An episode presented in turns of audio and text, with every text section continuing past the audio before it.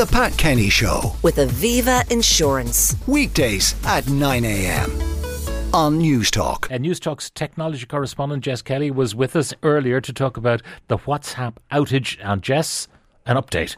It's back. I'm sure people are quite excited about this. It's funny the amount of people in our office who were uh, very put out by the fact that it was offline. It seems like people can't cope when one of these services uh, disappears. But it is back. It was a worldwide outage, but it wasn't a universal outage. So a few people have been on saying that they weren't impacted. Uh, Meta has said that the problem has been resolved. They said that people had been having issues. They fixed it and they apologise for any inconvenience. All right. Well, now you have the new Oppo Reno 8, as Yeah. in Reno, Nevada. exactly it. This is.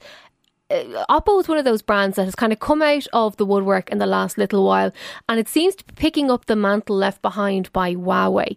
In that they have phones for pretty much every price point.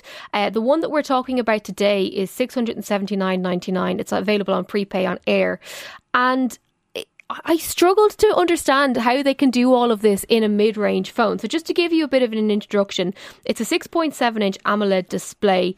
Um, it feels very solid in the hand, but it's not heavy at all. You have the USB C uh, port, as you'd expect.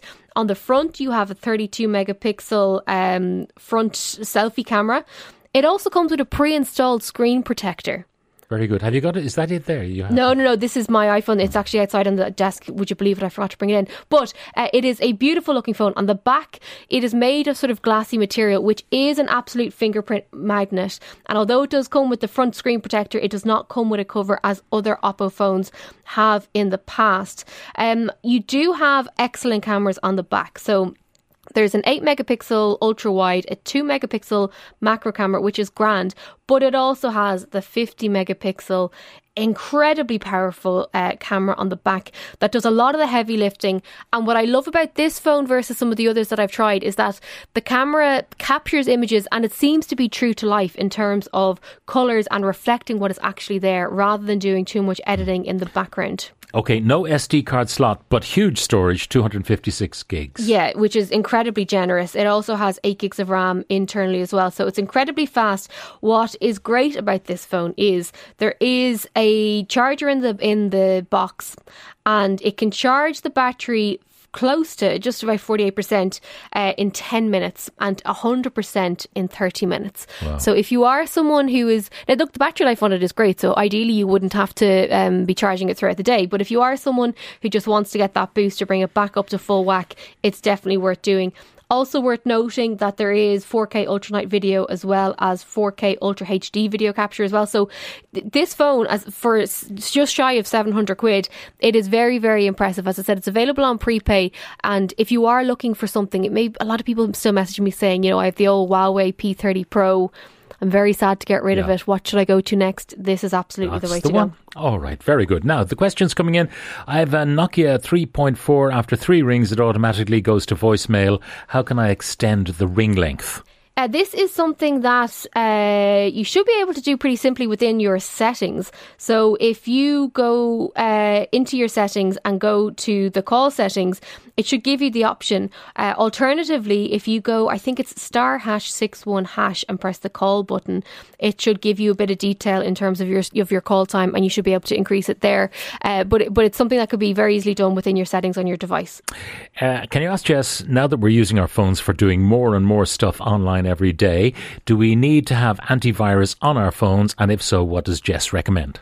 I personally don't. Um, that would be my uh, take on that. You can get the AVG uh, antivirus. It's completely free. You can download it on iOS or Android. Just be mindful of what you're clicking and what websites you're interacting with. Like it does. It, there's a phrase that I hate. It's called digital hygiene, and it comes down to your digital hygiene. Just being mindful of what you're doing online and when. Um, but as I said, AVG is completely free, and you can download that Um, can you recommend a phone that is clickbait advertising free when accessing internet using the phone? So that's something that comes down to the software and it comes down to, I suppose, we spoke about them recently on the show, you know, ad blockers and so on. That comes from the services rather than the, the phone itself. So, for example, if you're on a particular web page and there's space for ads, that will be used up for ads. Uh, so that comes down to that, unfortunately, rather than the device. Uh, can you ask Jess, can a physical security key work to secure the operating system of a phone or a computer? A physical security key.